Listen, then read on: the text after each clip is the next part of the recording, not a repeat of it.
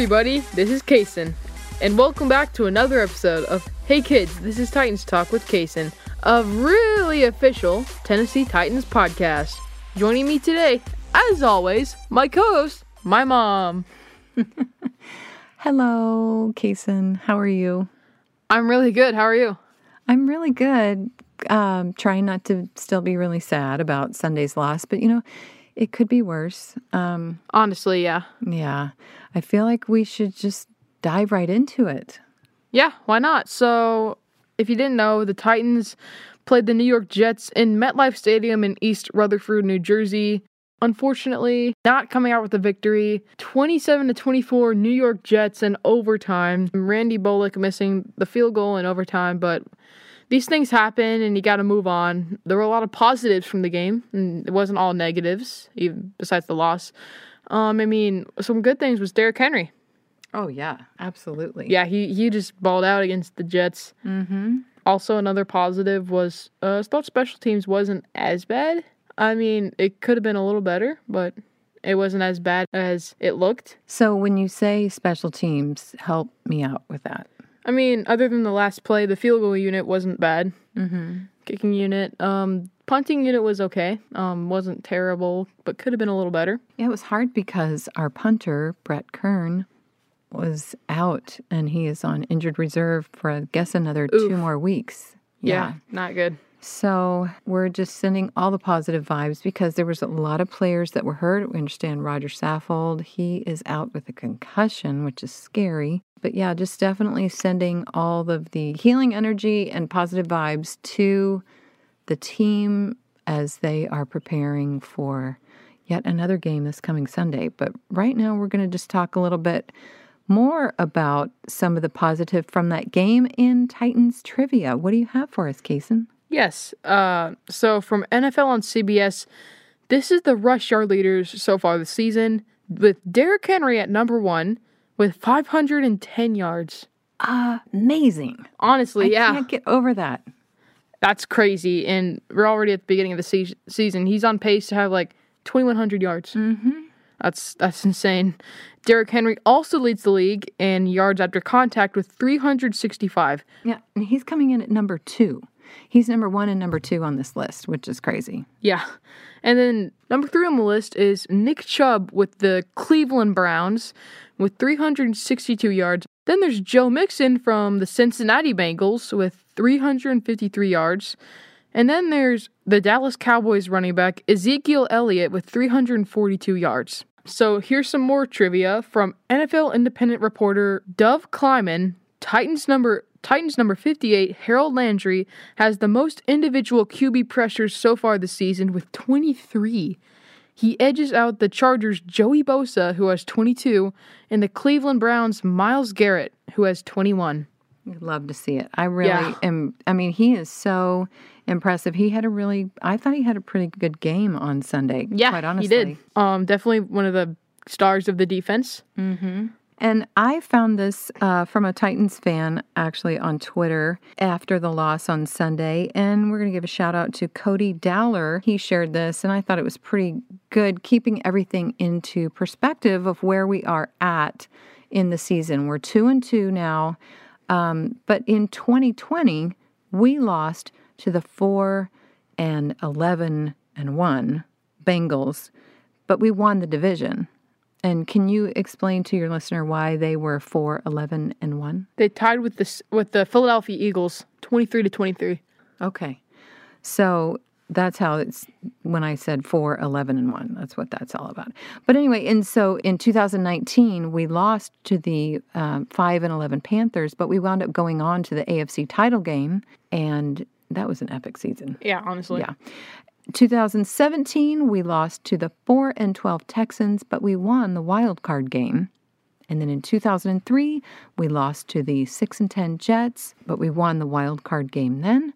And 2002, we lost to the 5 and 11 Cowboys, but we went on to the AFC title game. And then in 1999, we lost to the 4 and 12 49ers, but we went on to the Super Bowl. honestly that this stuff just happens to teams and um they pl- they they get beat up by a team that hasn't had much much success in the past, um, and they go on to do bigger things. So this just could be a bump in the road.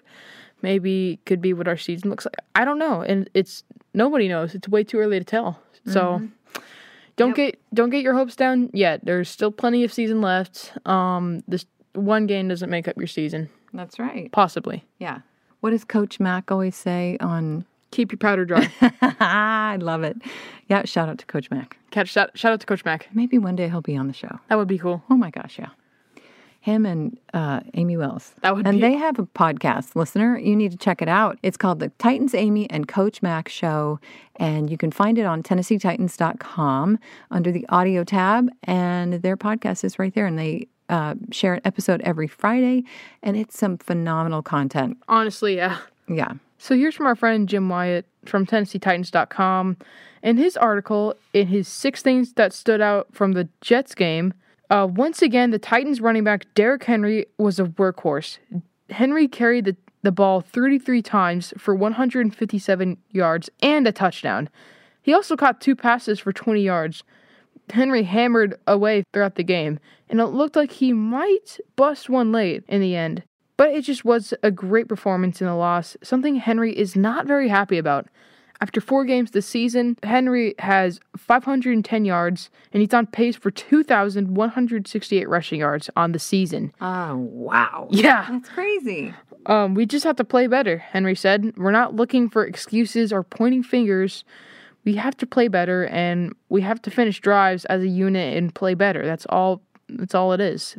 Yeah, and and honestly, you know, in watching the press conference after when he shared that uh, what Mr. Jim Wyatt wrote, you could tell he wasn't happy.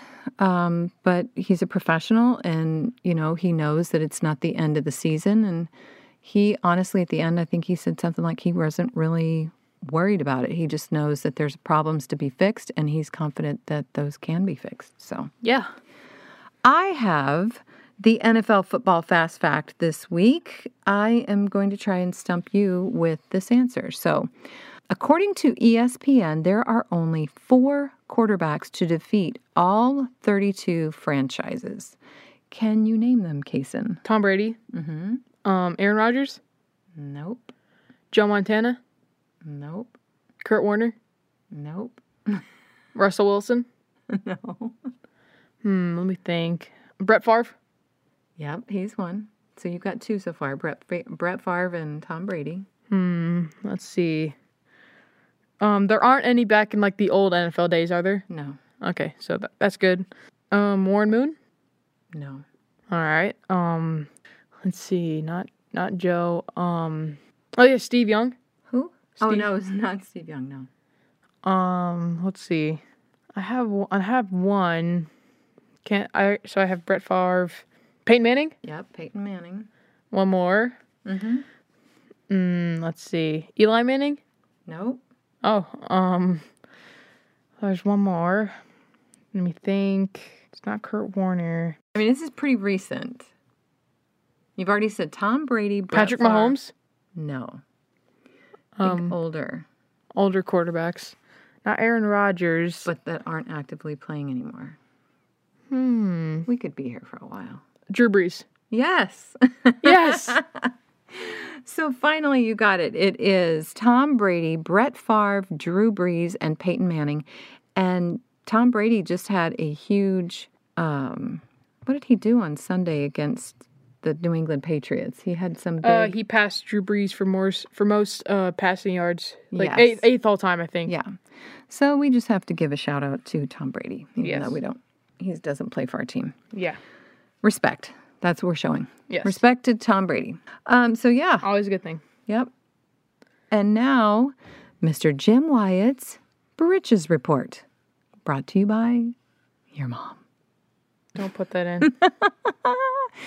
It's going to stay in. really? Yes, it's going to stay in. Anyway, here we go.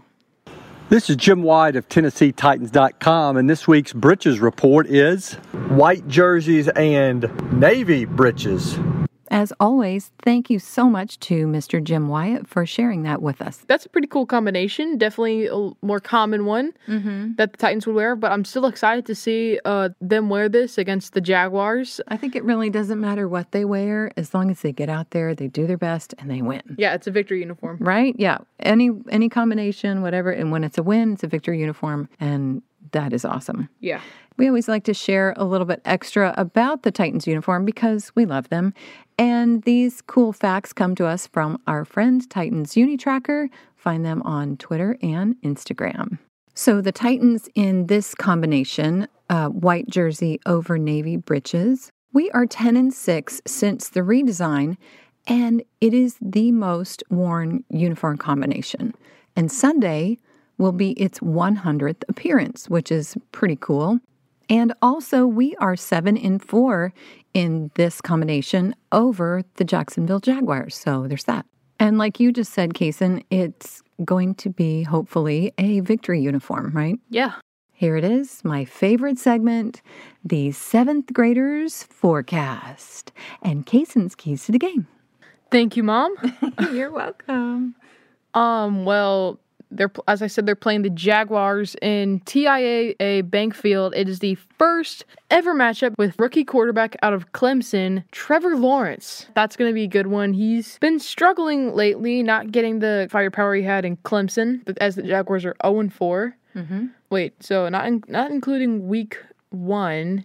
This is the ti- since everyone was zero and zero. Then this is the Titans' second time facing a winless team. It's a big division game. Yeah, it is a huge division game. There's some pretty big stuff going on with Indianapolis and Houston. Um, we this is this is definitely a clutch game for the Titans to kind of run away with the division early in the season. This um, also is a good chance to bounce back from a tough loss. Yeah. But yeah, I definitely expect to see a lot of firepower, uh, maybe from both teams, maybe from one team in this game. Uh, here's my first key rookie pressure. A lot of pressures on Trevor Lawrence since he was the number one pick and has never really lost a game until this season. That's crazy to think about. I know, it's insane. Can you tell your listener a little bit more about that? Yeah, so when he was with Clemson, even in high school, he only that was the last time he lost a regular season game until like now with the Jaguars. And it's definitely a lot of pressure for rookies, and especially with, with the amount of su- success he's had with Clemson. Um, I think he's won like two na- national championships, something like that, maybe three. Um, with the Tigers. So All that to say, he was really good. yeah, Really good in high school, really, really good in college. yeah. And then he comes to the NFL and he has four losses. Mm-hmm. Yeah. this is definitely a big opportunity for the Titans to bounce back and just and beat up on a on a team that uh, hasn't had much much success in recent years. So, but also, um, Trevor Lawrence he has been sacked a lot, especially for rookie quarterbacks, along with Zach Wilson, and he. And the Titans D line needs to rip through that Jaguars O line that has been struggling. They struggled against Cincinnati on that Thursday night game. But yeah, this is a huge opportunity, and I'm so excited to see the defense take advantage of it. Yep. And what about our offense? My key for the offense is well, um, air There's the ball. well, yeah, there's a lot. Air the ball. But is it so much air the ball because we have Julio Jones and AJ Brown still out? While there was a lot of potential with the receivers that we had, we didn't get a lot of completions. What about leaving Henry out there? That's actually a good idea. He can catch the ball. He struggled a lot last season, dropping. But that was last season. Yeah. This, this season. He struggled a lot last year. This year, he's been exceptional with that. Um, he's just been insanely good. Uh, I think Derrick Henry needs to be used as like a running back receiver type of running back. Yeah, I think, I mean, just listening to different analysts and everything, and I kind of, I think about it, but you know, we're we're just two podcasters sitting in a booth, um, you know, talking about our favorite team. But you know, I've never, obviously, I've never played in the NFL. Kason you have not either. And we can only speculate and just watch from, you know, and observe. But you know, I really feel like they're not going to let this loss affect them. The one that we just had on Sunday. And they seem like they want to change. yeah, absolutely. And again, it's like you said earlier, it's a game to game situation. We never know what's going to happen. And so, what is what else do you have as far as your My final my final key is get it together. Let's hear about it. Uh, the uh, the team has just seemed a little sluggish these last few games. Um, and it's this is definitely an opportunity to get their act together and um just get re- get ready because even though again they they should not um they should not take these little teams lightly. Jacksonville has some firepower that can go that can that can go right past you. Mm-hmm. Um, yeah, Well, and the way that Trevor Lawrence operates, he's very, very mobile. Yeah, he is a mobile quarterback. Um, so these outside linebackers need to be ready, and maybe these quarterbacks, when Trevor Lawrence leaves the pocket to start running, uh, that's definitely a key part in this game. But yeah, just get it together. Defense, they need they need to start like being more aggressive. Um, in the offense, Well, the off. I'm sorry to cut you off, but the offense in the red zone. yeah, the red zone. The Titans have been exceptional in the red zone. They weren't. They struggled last game, but now, but this is a. I feel like it's a great opportunity to have some red zone success. Mhm.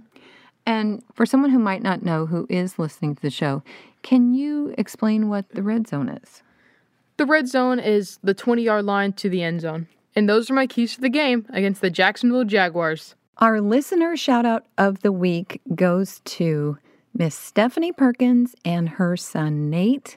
She's trying to educate him in the ways of football. He's five, and he, uh, she said he listens in and is uh, he loves to say "Go Titans." So, um, just wanted to send them some love and to say thank you for tuning in.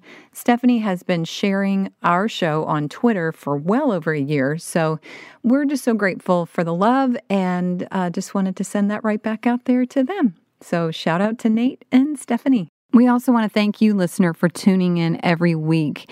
And be sure to find us on Instagram at Titans Talk with Kason and send us a DM where you're listening from, and we might feature you in a future episode. Well, thank you so much for tuning in, listener, and thank you again for your support. It really means a lot to me and my mom. So we just wanted to thank you. This is Kason and Carrie signing off. But don't forget to tighten up and be Tennessee tough.